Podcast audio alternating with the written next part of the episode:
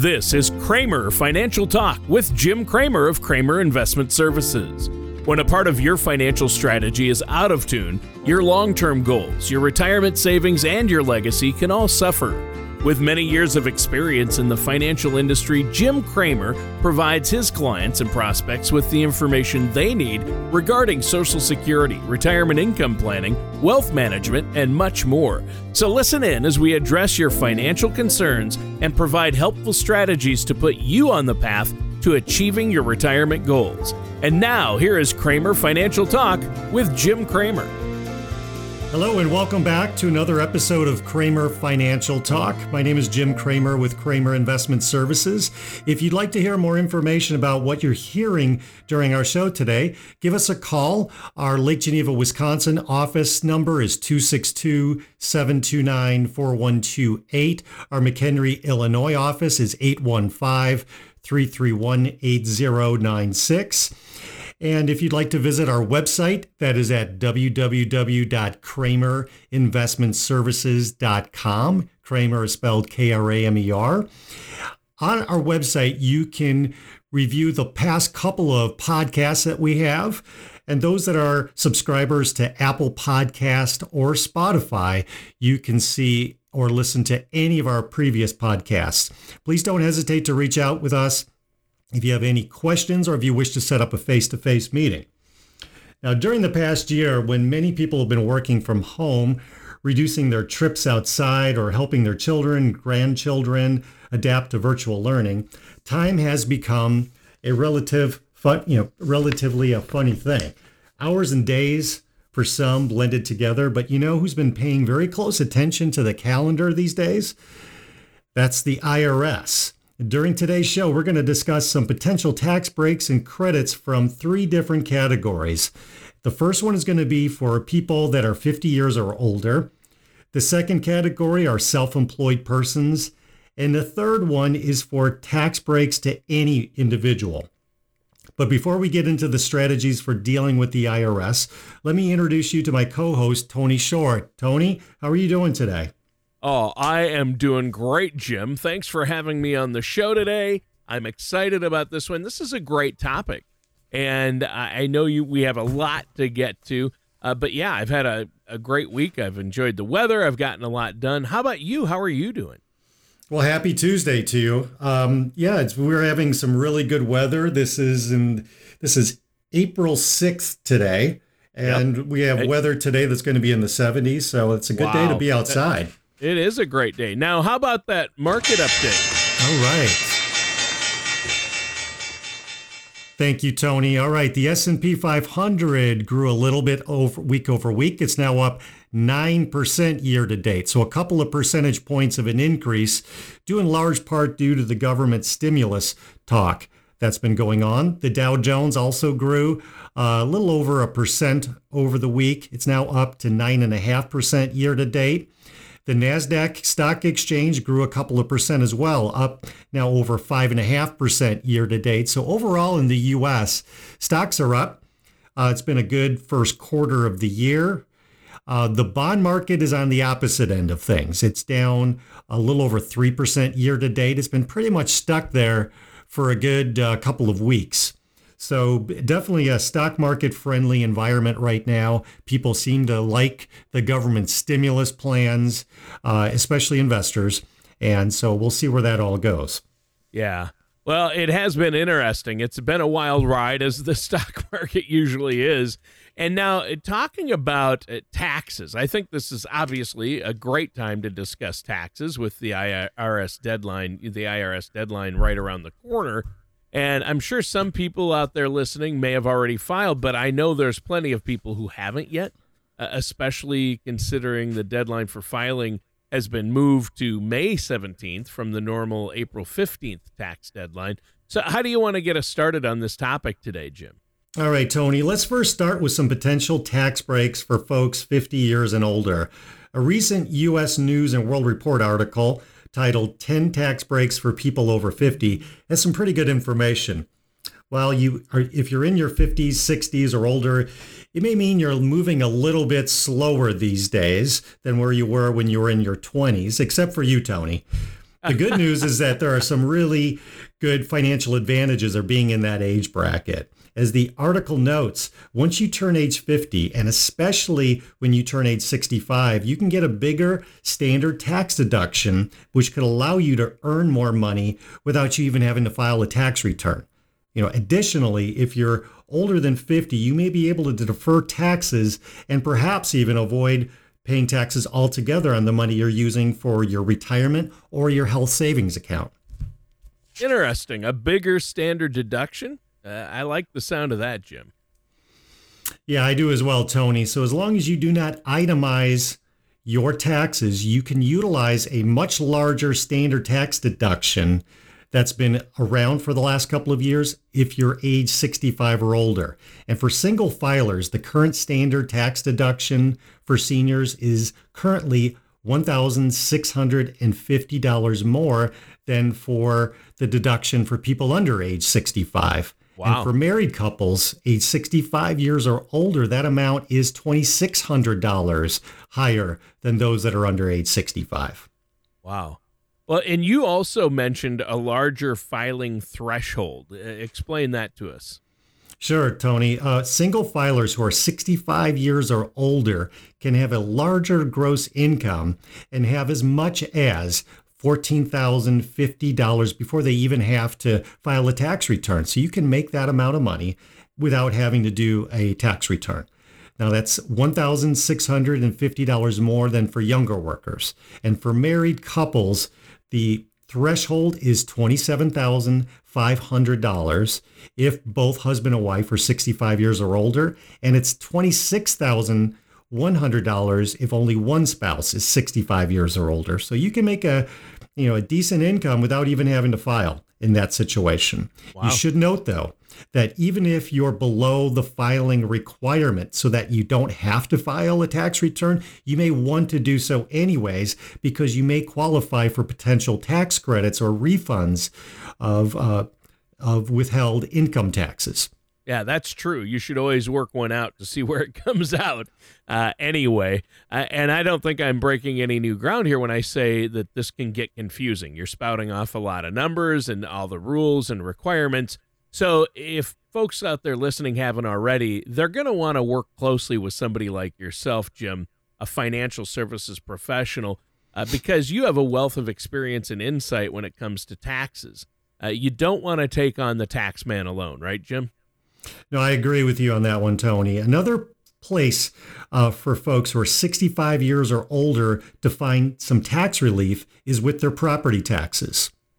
Now, we first should note that property tax regulations differ, differ throughout the entire country. Your state and your municipality all have different rules, but in some locations, people older than a certain age who earn below a defined threshold may be able to take advantage of property or school tax relief. Now, for example, in the state of Wisconsin, a person age 65 years or older are given an additional deduction of $250 off their state taxes. But in addition to that, there's a homestead credit for those that are 62 years or older. In Illinois, seniors can save on average up to $300 a year on property taxes and up to $750 when combined with the homeowner exemption. The applicant must have owned and occupied the property as of January 1 and must have been at least 65 years or, or older during the entire tax year in question. Be sure to carefully research the property and school tax school district taxes in your community just to make sure that you're taking advantage of all the potential tax breaks that are out there. You may it may mean you have to fill out some extra paperwork, but it's well worth it if you're going to save some money off your taxes. Sure. And you've talked a lot so far on the show about tax breaks for people who are 65 years or older, but there are also some potential tax strategies for people younger than that, right? That's right. So there definitely is. For example, once you turn 50, you can put in an extra $1,000 a year into your IRA. Now, for folks under 50, you can put in up to $6,000 a year into the IRA. And for this year, for those that are 50 years or older, it's up to $7,000. So if you can take advantage of that, please do so. For example, a worker in their 50s, let's say they're in the 24% income tax bracket, so they're making a decent income and they've maxed out their IRA, well, they would save an up to $1,680 on their current tax bill as a result of maxing that uh, or putting in that additional um, $7,000 into the IRA. In Illinois, unlike many other states, pensions, IRAs, and 401k distributions are state income tax free. Oh, wow. Okay, that's handy. So 401k catch ups uh, also being at age 50, right? They, they start at 50? That's right. So, Tony, workers who are 50 years or older can defer income taxes on an additional $6,500 in their 401k than younger workers. Remember, taxes on your 401k aren't due until you begin to take your withdrawals. So, if you got an opportunity to put some additional money aside, especially if you're in a higher income tax bracket, that can really cut down on your tax bill. Sure. Sure, and we're we're talking about taxes, and you know when we start talking about taxes, a lot of people hear this sound. But but but Jim, I think the importance is minimizing your tax burden and helping yourself out financially. That's a great thing, and and that's where this conversation is really helpful. But uh, filing taxes can be a source of anxiety for a lot of self-employed people, especially and I think there's something to be said for just having that money taken right out of your paycheck. And that's a luxury that self employed people don't have. So, what are some of the options that uh, folks have when it comes to tax deductions who are self employed? Okay, so there was an article I read from Investopedia called 15 Tax Deductions and Benefits for the Self Employed. It has some very good information. For example, if you are self employed, your internet and phone bills are a good place to start. Whether or not you're claiming a home office on your deductions, you can claim the business portion of your phone and internet costs. You want to make sure that you only deduct what you're directly spending on those things that are related to your work. Sure. And, clearly, if you are self employed, working with somebody like yourself, Jim, a financial services professional, is a really smart move because you can provide them with guidance not only on their taxes but their overall financial strategy. and as you uh, know, Jim, one thing I'm always curious about is what a person can deduct when it comes to meals. I'm thinking that pizza buffet. If I slip the guy at the pizza buffet my business card, can I deduct it? um, if you did, I don't know about that, Tony. I know I know with you there's three certainties in life: death, taxes, and pizza. Yeah, and we're and, already talking about taxes. We're going to avoid if you can get a deduction on it, death. even better, right? yeah, we're gonna we're talking about taxes. We're going to avoid death, and uh, I've already worked pizza in, so we've got yeah, right. three of the certainties. Or That's two right. Of the certainties. So you're right that meal deductions can be a source of confusion. You can deduct meals whenever you're traveling for business at a business conference or entertaining clients. But don't forget that that meal can't be overly extravagant. The article also notes that a temporary rule change on meal deductions through 2022, you can deduct 100% of meals as long as they're served in a restaurant. Previously, you could only deduct 50% of the meal's cost if you kept your receipt, or 50% of the standard meal allowance if you have a record of that time, place, and business purpose of that meal. Wow. Well, that's an interesting rule change. I imagine that will be nice, uh, a, a, nice perk for a lot of self-employed people, being able to deduct, deduct 100% of business meals. Uh, what's next, Jim? All right, I think the next critical subject is travel. Simply put, to qualify for a tax deduction, your business travel must be longer than one ordinary workday and must include sleep or rest and take place outside of the area of your tax home, which is generally considered the city or where your business is located. Additionally, to qualify for a business trip, you need to have a a specific business purpose scheduled before you leave your home, and during the trip, you must engage in real business activity. Business activity includes cultivating new clients, customers, meeting with clients, learning new skills, and so forth. As the article notes, handing out your business card, uh, well, I hate to say this for you, Tony, to a friend's Las Vegas bachelor party, or for you watching your Minnesota Vikings, the beloved Vikings at their new home stadium doesn't quite qualify for that tax deduction. you were going to say watching my beloved Minnesota Vikings lose uh, with a client doesn't qualify as a tax deductible expense. Well, I decided to be nice today. I Tony. know, I know how uh, you Packers and Bears fans are with us Minnesota Vikings fans, but uh, I'm sure you have all three listening out there. Uh, and we can all get along. But it probably goes without saying if you do travel a lot for your business, you need to make sure you're keeping accurate records of that and receipts in case the IRS gets curious about what you're up to. What are some of the rules for a self-employed person uh, their vehicle use?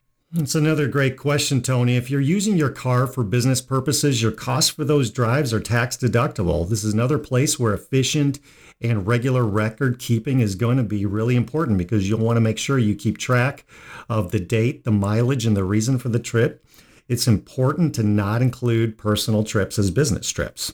Yeah. So, how does that deduction work, though, Jim? Well, the easiest step is to calculate deductions using the standard mileage rate that's determined by the IRS. It changes from year to year. The current standard mileage rate uh, is 50 cents per mile in 2021. Simply write down the miles you've driven and then multiply them by the standard rate. Your total is then deductible. Yeah. How about educational write offs? Yeah, that's a good place. Uh, educational expenses you want to deduct have to be related to maintaining your business or enhancing your skills in a way that'll improve your business. The expenses for classes intended to help you prepare for a new career, though, that's not deductible. Yeah.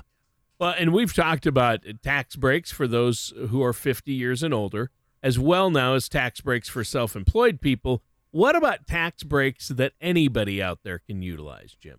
Well, with children, we get into child care tax credits rather than sure. a deduction, and it may come with more advantages because it reduces your overall tax bill dollar for dollar. Sure. So, so tax, ex- what you're saying, tax credits are always better than tax deductions. Yes, that's that's exactly right. So, for example, if you're in the 24% income tax bracket, each dollar of deductions is equivalent to 24 cents.